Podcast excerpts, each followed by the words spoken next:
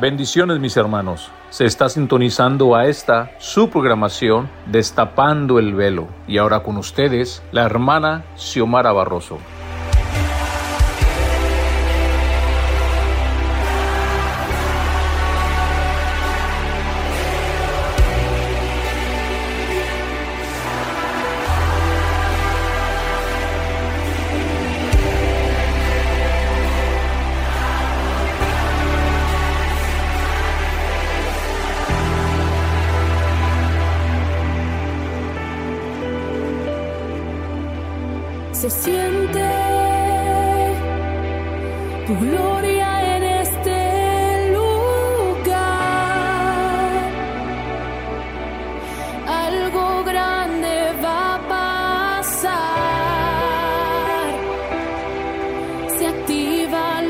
sobre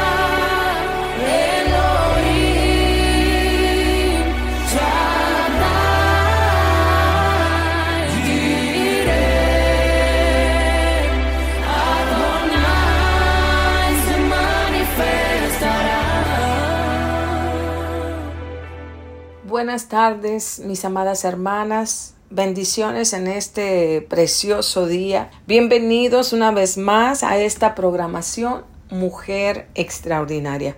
Primeramente y como siempre damos gracias a Dios porque Él nos permite el poder estar aquí otra tarde más, otro lunes más y poder compartir con ustedes este tiempo por medio de esta programación de Mujer Extraordinaria. Muchas gracias a todos y a cada uno de ustedes que toman de su tiempo para poder sintonizarnos cada tarde, cada lunes y poder escuchar y aprender por medio de estos programas. No nada más el programa de Mujer Extraordinaria, también hay otros programas dentro de esta plataforma que también serían de mucha bendición para cada uno de ustedes. Si tienen tiempo, tomen esta oportunidad también de escuchar esos programas. Está el programa de mi hermano José Sánchez, Está también el programa de mi hermano Oscar Medina y de mi hermano Andrés Salmerón. Y van a ver que también son de grande bendición para nuestras vidas porque nos ayudan a poder aprender más de la palabra de Dios. Bueno, tomando también este tiempo y esta plataforma, Quisiera agradecerles a cada uno de ustedes que, que, nos ayudan a compartir estos programas y estos enlaces en sus redes sociales. Muchas, muchas gracias. Bueno, mis amadas, vamos a dar inicio a esta programación, pero no sin antes poner este programa en las manos de nuestro Señor. Señor y buen Padre, gracias, muchas gracias, mi Señor. Te damos en esta tarde, mi Señor, por darnos el privilegio y el honor de poder, Señor, levantarnos, mi Señor, de poder, Señor, venir a este programa, Padre, y poder dar este programa, este estudio de mujer extraordinaria, Padre, estudiando la vida de Ruth, Señor, una de las cuatro mujeres mencionadas en tu linaje, mi Señor, en el linaje de nuestro Señor Jesús. Gracias te damos, Padre, porque cada día, Señor, cada oportunidad que usted nos presta, mi Señor, de poder, Señor, llevar tu palabra a todos los confines de la tierra, es nuestro llamado, es nuestra responsabilidad, Padre, y es un honor y un privilegio el poder hacerlo, mi Señor. Y como dice ese precioso canto, mientras que yo tenga aliento en mi vida, yo cantaré y yo hablaré, mi Señor, de las cosas que usted ha hecho en mi vida y cantaré y hablaré de las maravillas que usted ha hecho en mi vida, Padre. Muchas gracias, mi Señor. Tiempo me faltaría, mi Señor, de poder, Señor, darte a ti, mi Señor, de todo lo que usted ha derramado sobre mi vida, mi Señor. En esta tarde, mi Señor, pongo mi vida en tus manos, mi Señor, y que sea usted, Señor, hablando por medio de mi boca, Señor, que podamos, Señor, llevar este mensaje, Señor, al corazón y a la mente, Señor, de cada oyente, Señor, en esta tarde, que usted va a levantar, Señor, ya sea en este tiempo o en otro tiempo, Padre. Muchas, muchas gracias, Señor. Y todas estas cosas, mi Señor, te las pedimos en el único nombre, en el nombre de Jesús, a quien damos honra y gloria por los siglos de los siglos. Amén. Bueno, mis amadas, el día de hoy vamos a continuar con nuestra tercera mujer de esta serie que estamos llevando a cabo, las cuatro mujeres mencionadas en la genealogía de Jesús. Y vamos a empezar este día con la vida de Ruth. Ahora si me pueden acompañar a leer nuestra base bíblica que se encuentra en el libro de Ruth capítulo 3 versículo 11. Y la palabra de Dios nos dice aquí de la siguiente manera. Ahora pues, no temas, hija mía, yo haré contigo lo que tú digas, pues toda la gente de mi pueblo sabe que eres mujer virtuosa. Hasta aquí. La semana pasada pudimos ver por medio de la vida de Raab una mujer con un pasado oscuro, una ramera, una prostituta, con una manera de vivir no muy ejemplar. Y quizás también para muchos podríamos decir indigna, aún de ser tomada en cuenta por la sociedad y mucho menos, mis amadas, por Dios. Y esto es según nuestro criterio humano que estamos prontos para juzgar, aún a pesar de que nosotros tengamos también, como dice ese dicho, mucha cola de que nos pisen. Pero, mis amadas, aunque nosotros pensemos de una manera y que estemos listos para apuntar el dedo en contra de una persona, aún a pesar nosotros de no estar en una posición de rectitud, en una posición de integridad y que no estamos también aún en una posición correcta delante de los ojos de Dios, pero aún así podemos levantar el dedo y apuntar. Y eso es nuestro criterio humano, pero nuestros pensamientos no son los pensamientos de Dios y ni nuestros caminos, sus caminos, así dice su palabra, y mucho menos nuestro criterio. Nuestro criterio aquí nada tiene que ver, porque todo está, mis amadas, en las manos de nuestro Señor. Él es el único recto, Él es el único justo, y Él es el único que puede llevar juicio a una persona no importando cuál es la condición de pecado que, que, se le atribuye a esa persona. Él es el único. Porque aquí la semana pasada pudimos ver que nuestro Señor transforma la vida de Raab, convirtiéndola en un ejemplo de una verdadera fe y una fe en acción también. Y eso eleva a Raab a compartir este privilegio y este honor de formar parte de la genealogía de nuestro Señor Jesús.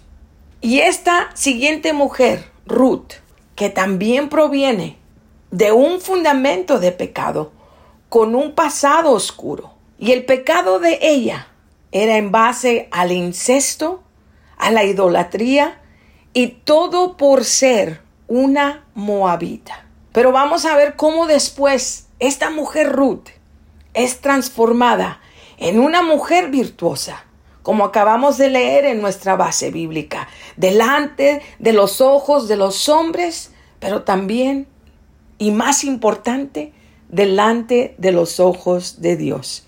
Pero para conocer un poco de cómo se inició este pueblo de Moab, quisiera que vayamos al libro de Génesis, capítulo 19, versículos 29 al 38. Y esto es importante, mis amadas, porque lo que quiero establecer con esto, leyendo esta escritura, es que no hay nada imposible para Dios, aún de venir de un fundamento de pecado, de una naturaleza caída, en base a la rebelión del hombre. Y mi pregunta es, y esta pregunta la vamos a ver continuamente durante este programa en esta vida de esta mujer Ruth. Mi pregunta es, ¿acaso hay algo imposible para Dios?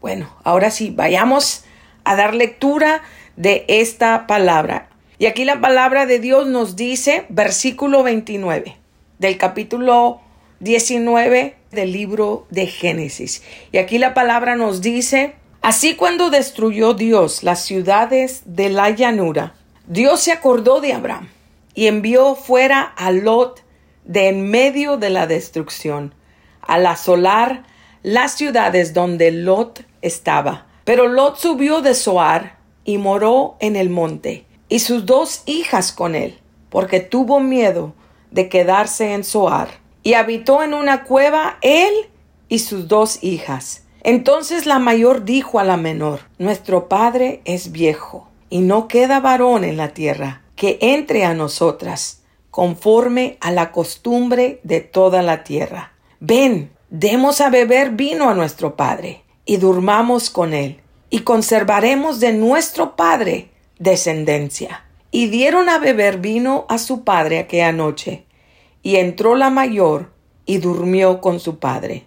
Mas él no sintió cuando se acostó ella, ni cuando se levantó. El día siguiente dijo la mayor a la menor, He aquí, yo dormí la noche pasada con mi padre.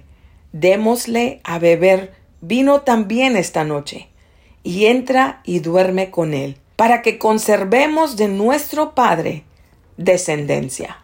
Y dieron a beber vino a su padre también aquella noche, y se levantó la menor y durmió con él, pero él no echó de ver cuando se acostó ella, ni cuando se levantó. Y las dos hijas de Lot concibieron de su padre, y dio a luz la mayor un hijo, y llamó su nombre Moab, el cual es padre de los moabitas hasta hoy. La menor también dio a luz un hijo y llamó su nombre Ben Amí, el cual es padre de los amonitas hasta hoy. Hasta aquí, mis amadas, como acabamos de leer, este fue el inicio de donde proviene la línea de este pueblo. La existencia de Moab empieza por una relación que en nuestro tiempo actual es considerada impura e inmoral. Pero vamos a tomar en cuenta que aquí las hijas de Lot solamente estaban pensando quizás en salvar el nombre y la descendencia de su padre. Quizás en ese momento ellas al querer cumplir algo muy importante para el pueblo de Israel, que es la conservación y la preservación de una familia, no pensaron, no pensaron y no midieron las consecuencias de este acto. Estos dos pueblos, producto de una acción, quizás en los ojos de nosotros una abominación, pero en las costumbres de ellos era algo que se podría decir muy común. Pero esto es tomando en cuenta y únicamente pensando en la conservación de la sangre, en la conservación de la familia. Aquí nosotros no podemos ver cuáles eran las intenciones de las hijas de Lot, porque la palabra de Dios no lo dice. Pero lo que sí podemos ver y que está muy claro, mis amadas, es que no esperaron en Dios. No esperaron dirección de parte de Dios. Ellas actuaron en base a su propia decisión. Ellas fueron las que tomaron esta decisión pensando pensando únicamente en ellas. Esta es la parte que podemos decir que también atribuye a este pueblo, a los moabitas, el ser egoísta. ¿Y por qué quiero enfocarme un poquito aquí? Y quiero hacer un paréntesis aquí, algo muy importante. Y yo no sé si ustedes han escuchado la historia de Lot. Lot es el sobrino de Abraham, que es conocido como el padre de la fe de dónde se inicia todo lo que ahora nosotros como hijos de Dios o como hijas de Dios estamos experimentando al poder ser llamados hijos e hijas de Abraham en base a la fe. Es por eso que ahora también esas mismas promesas que se le hizo al pueblo de Israel por medio de este hombre de fe, nos han alcanzado a nosotras también. Pero bueno, este era el tío de Lot. Y cuando llega en un momento que hay una separación de ellos, porque estaban creciendo demasiado y hubo esta división consciente, Abraham le da a Lot a escoger de lo que estaba enfrente de sus ojos. Y la palabra de Dios nos dice que Lot escogió el lado que estaba verde, que se miraba lleno de vida. Y Abraham no lo pensó, le cedió la parte de las tierras que él quería. Y después, en esta historia es cuando vemos nosotros cómo ahí se establece un fundamento que quizás se pueda decir de ingratitud, también se le puede llamar egoísta. ¿Y por qué? Porque él estaba viendo nada más lo que iba a ser mejor para él. Pero las consecuencias que él obtuvo por ver nada más eh, lo externo y no lo interno, lo lleva a tener consecuencias en el futuro. Y esto es lo que ahorita en esta historia vamos a estar viendo cómo se estableció este pueblo de Moab. Ellos eh, después llegan a esta tierra de Sodoma y de Gomorra. Y en base al pecado que estaba morando en Sodoma y Gomorra, que Dios decidió destruir a este pueblo, a Sodoma y Gomorra, que era el lugar donde Lot y su familia estaban viviendo. Y era un lugar lleno de inmoralidad. Ahí es cuando se establece la sodomía y es cuando se establece la homosexualidad.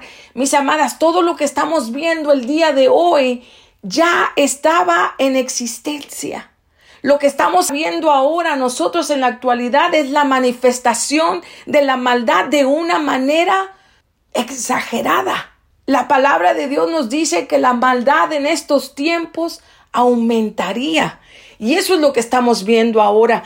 Pero esto, que en este momento lo que estaba pasando en la vida de Lot, cuando Dios decide destruir a este lugar es cuando Abraham, Abraham empieza a interceder por él. Él empieza a interceder por su vida y la vida de su familia. Por eso la palabra nos dice que Dios se acordó de Abraham. Entonces cuando él se acordó de Abraham, él estaba dando el lugar a Abraham. Él estaba siendo fiel a esa relación con Abraham porque ellos ya tenían una relación establecida. Y eso es lo que Dios hace, mis amadas, cuando nosotros tenemos una relación ya establecida. Él es fiel, aún a pesar de que nosotros no lo seamos. Él es fiel. Y esto es lo que estábamos viendo ahorita, una fe en acción, la fe de Abraham en acción. ¿De qué manera? Salvando a Lot y a su familia porque las instrucciones fueron que salieran. Dios envió a unos ángeles para que los sacaran de este lugar, porque iba a traer destrucción. Pero las instrucciones fueron que no voltearan atrás. Y la historia nos cuenta, por medio de su palabra, que la mujer de Lot miró hacia atrás. Y cuando eso pasa, ella se convierte en sal. Y ellos van a Zoar, que es aquí donde se establecen en esta cueva. Y es aquí donde empieza esta parte, donde las hijas de Lot se dan cuenta en ese momento por todo lo que habían pasado, de toda la destrucción que estaba pasando en este lugar, ahora estaban ellas y su padre. Quizás ese es un pensamiento mío. E, en su desesperación, ellas tomaron la decisión de acostarse con su padre para poder empezar quizás una nueva generación. No lo sabemos, no está en la Biblia, entonces esto nada más lo estamos hablando de una manera natural, por decirlo de esa manera. Y ahí es donde empieza todo esto, el establecimiento de, de este pueblo. Y a lo largo de la historia del pueblo de Israel, estos dos pueblos, Moab y Amón, serían eternos enemigos de ellos. Y estos dos pueblos, en los tiempos actuales, forman parte de lo que nosotros conocemos como Jordania. Para mí el poder establecer el fundamento de pecado con lo que esta mujer Ruth venía cargando por generaciones es de suma importancia. Para poder ver que aún alguien, mis amadas, como tú, alguien como yo, que también quizás nos encontramos en la misma situación que Ruth, cargando con un pecado generacional y que por costumbre o por nuestra cultura hemos heredado. Y esto puede ser un hábito, una creencia, una religión, una enfermedad, una profesión, cualquiera que sea. El día de hoy te pregunto, mi amada, ¿acaso hay algo imposible para Dios? En la historia de Ruth, que ya habíamos tocado en los estudios anteriores de las tres viudas, pudimos conocer cómo la vida de Ruth es transformada por una decisión que ella toma al seguir por amor a su suegra Noemí, cuando ella también, al igual que su suegra, se encontraba en una situación muy difícil en su vida, cuando ella había quedado viuda. La decisión que Ruth toma por medio de esta preciosa frase que encontramos en el libro de Ruth, capítulo 1, versículo 16. Y aquí la palabra nos dice, respondió Ruth, no me ruegues que te deje y me aparte de ti, porque a donde quiera que tú fueres, iré yo, y donde quiera que vivieres, viviré. Tu pueblo será mi pueblo, y tu Dios mi Dios. Hasta aquí. Esta frase cambia y transforma su vida para siempre.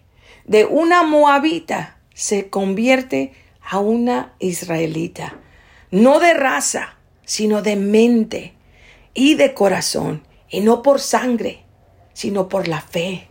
Y aquí, mis amadas, podemos ver una vez más la acción de la fe en esta otra mujer. Tomemos en cuenta que estamos hablando de una mujer que había sido criada, que había sido formada y que quizás hasta muy arraigada a sus costumbres, a su cultura y a sus creencias. Mas, sin embargo, les vuelvo a preguntar, ¿hay algo imposible para Dios?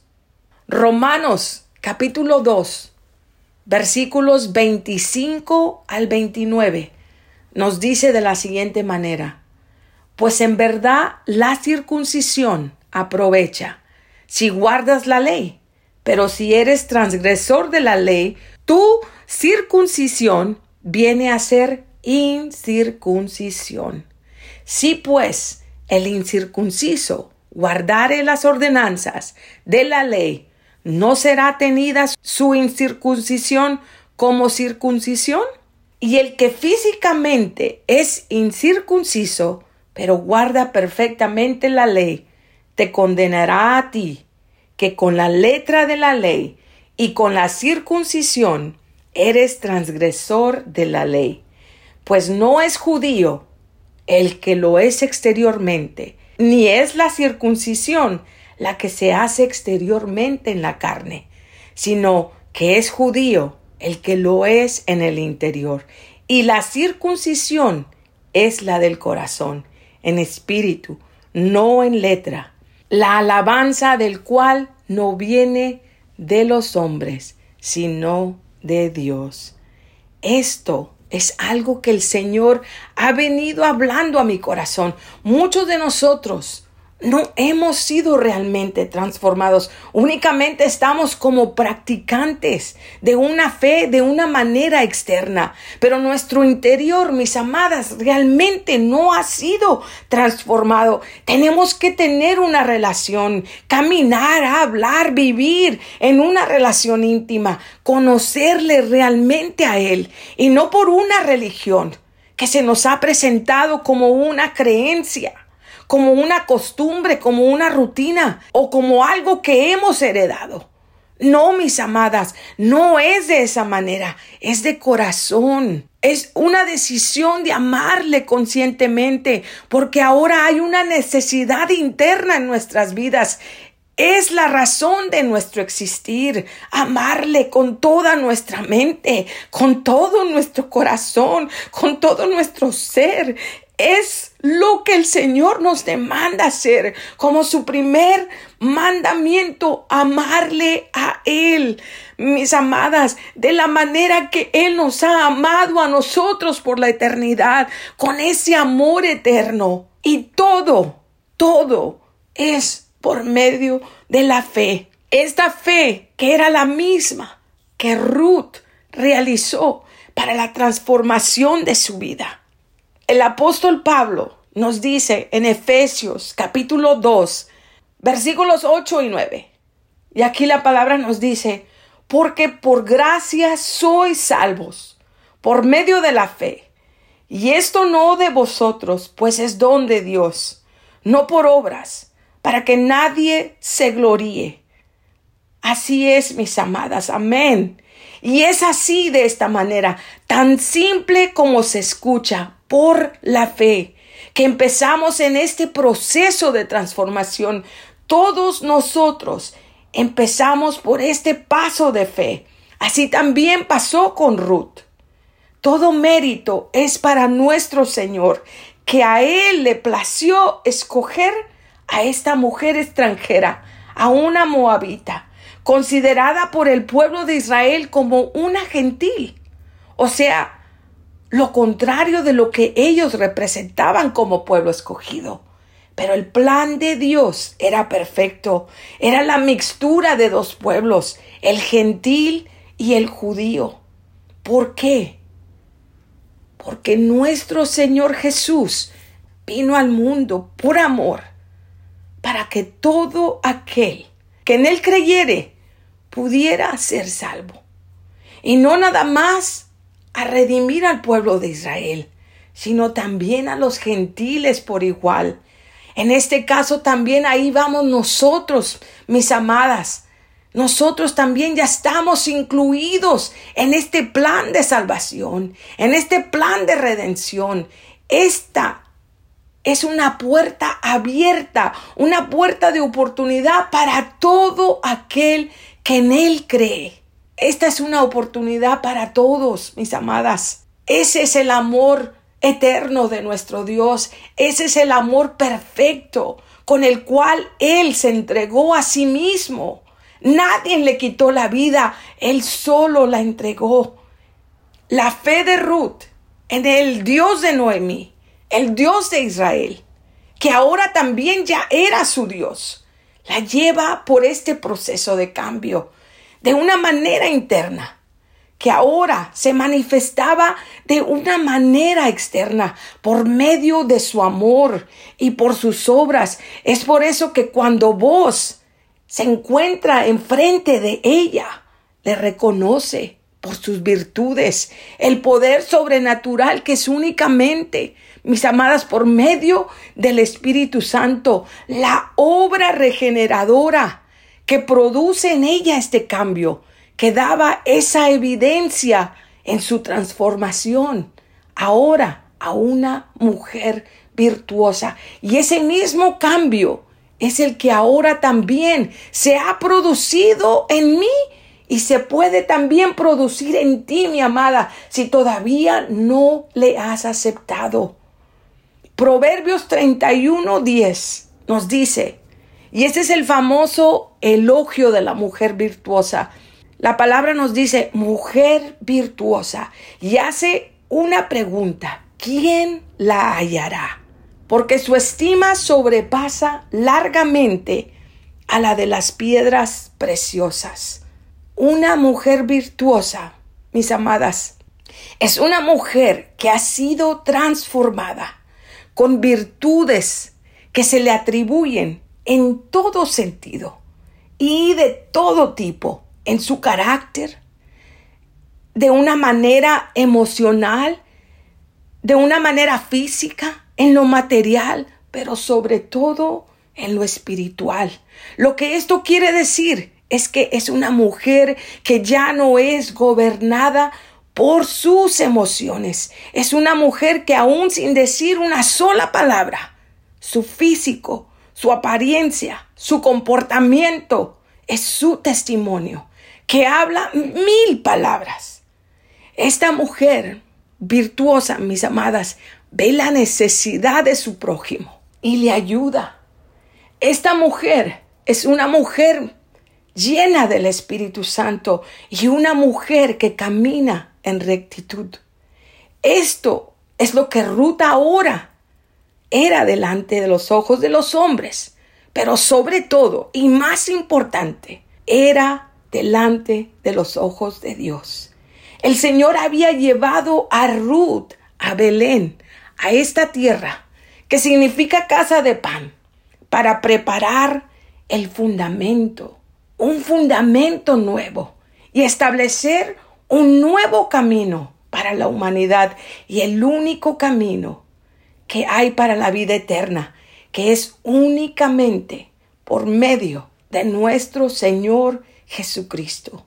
Ruth, una mujer fuerte, una mujer privilegiada, escogida para formar parte de la línea real del Rey de Reyes y Señor de Señores, a nuestro Señor Jesucristo, el Salvador del mundo y nuestra única esperanza para una vida eterna. La vida de Ruth, perdón mis amadas, la vida de Ruth fue procesada, fue transformada y fue santificada a convertirla en una mujer virtuosa, en una mujer digna, en una mujer recta, en una mujer privilegiada, para ser mencionada en la genealogía de Jesús. Y pregunto, ¿acaso hay algo imposible para Dios? Y la respuesta, mis amadas, es no. Claro que no. No lo hay. No hay nada imposible para Dios. Lo pudimos ver por medio de la vida de Ruth. Lo puedo decir por mi vida. Dios ha transformado mi vida de pecado a una vida llena de gracia, llena de favor y llena de misericordia, pero sobre todo, mis amadas, llena de gozo, de amor, de paz, de todo lo que Dios me ha dado. Puedo hablarlo porque ahora yo lo he vivido. Y en esta tarde, mi amada, que me escuchas, espero que también lo puedas decir con esa seguridad que sí, es verdad y es una realidad que no hay nada imposible para Dios. Ni ayer, ni hoy, ni mañana. No hay nada imposible para Dios. Amén. Amén, mis amadas, hasta aquí. Concluimos con este programa.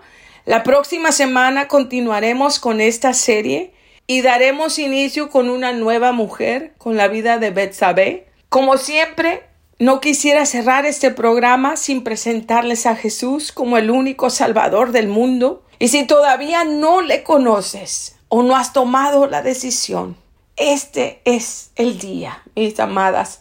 Tomen este día como esta oportunidad que se te presenta para poder transformar tu vida el día de hoy que es únicamente con la ayuda del Espíritu Santo. Hagamos una oración y así concluimos este programa. Gracias, mi Señor. Muchas gracias, mi Señor, te damos, Padre, en esta tarde, Señor, por la oportunidad, Señor, que usted nos ha prestado, Señor, de poder traer este mensaje. Señor, de la vida de Ruth, mi Señor. Gracias, Padre, por esta enseñanza, Señor, que podemos aplicar a nuestras vidas, mi Señor, como ejemplo, Señor, de cómo tú, Señor, puedes, Señor, transformar la vida de una persona con el único propósito, Señor, de elevarnos a un nivel, Señor, que nos llevará, Señor, a una vida eterna, Padre. Gracias te damos, mi Señor. Ayúdanos, mi Señor, a poder tomar también esa decisión, Señor, que nos lleva a este proceso, Señor. Ayúdanos a aumentar esa fe, Señor, para poder, Señor, hacerlo, Señor estar dispuestas a ser transformada por tus manos preciosas, Padre, y que podamos ir creciendo y formando nuestras vidas, Señor, en esa convicción, aumentando nuestra fe, Señor, en una fe en acción, Padre para transformación de nuestras vidas, mi Señor, y también, Señor, para poder abarcar, Señor, a nuestro alrededor, a nuestras familias, a nuestros amigos, a nuestros hermanos, a nuestras iglesias, al fin del mundo, mi Señor, y que todos, Señor, lleguen al conocimiento, Señor, del único Dios verdadero, el Dios de Abraham, de Isaac y de Jacob, el Dios de generaciones, el Dios que trató con la vida de Ruth y con estas mujeres que hemos estado estudiando. Y ahora ese mismo Dios está obrando en nuestras vidas en este día presente. Padre, muchas gracias, Señor, por ser el mismo de ayer, de hoy y de mañana, Padre. Muchas gracias por abrazarnos con tu amor eterno, por tu fidelidad y tu misericordia, mi Señor, que nos abraza cada día, Señor, que nos presta, Señor, para poder, Señor, llenarnos en tu presencia, mi Señor.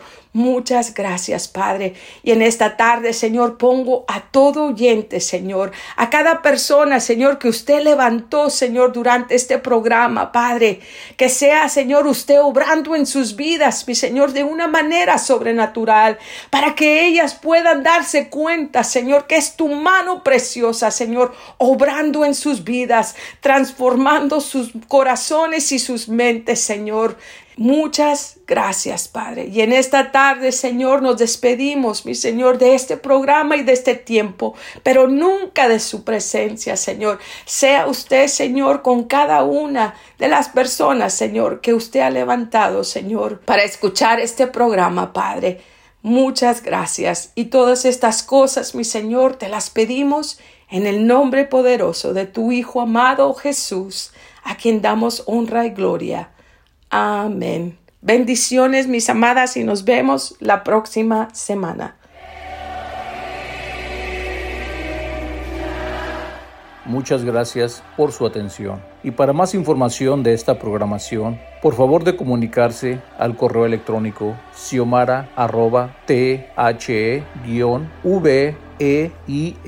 siomara.the-veil.org. Bendiciones.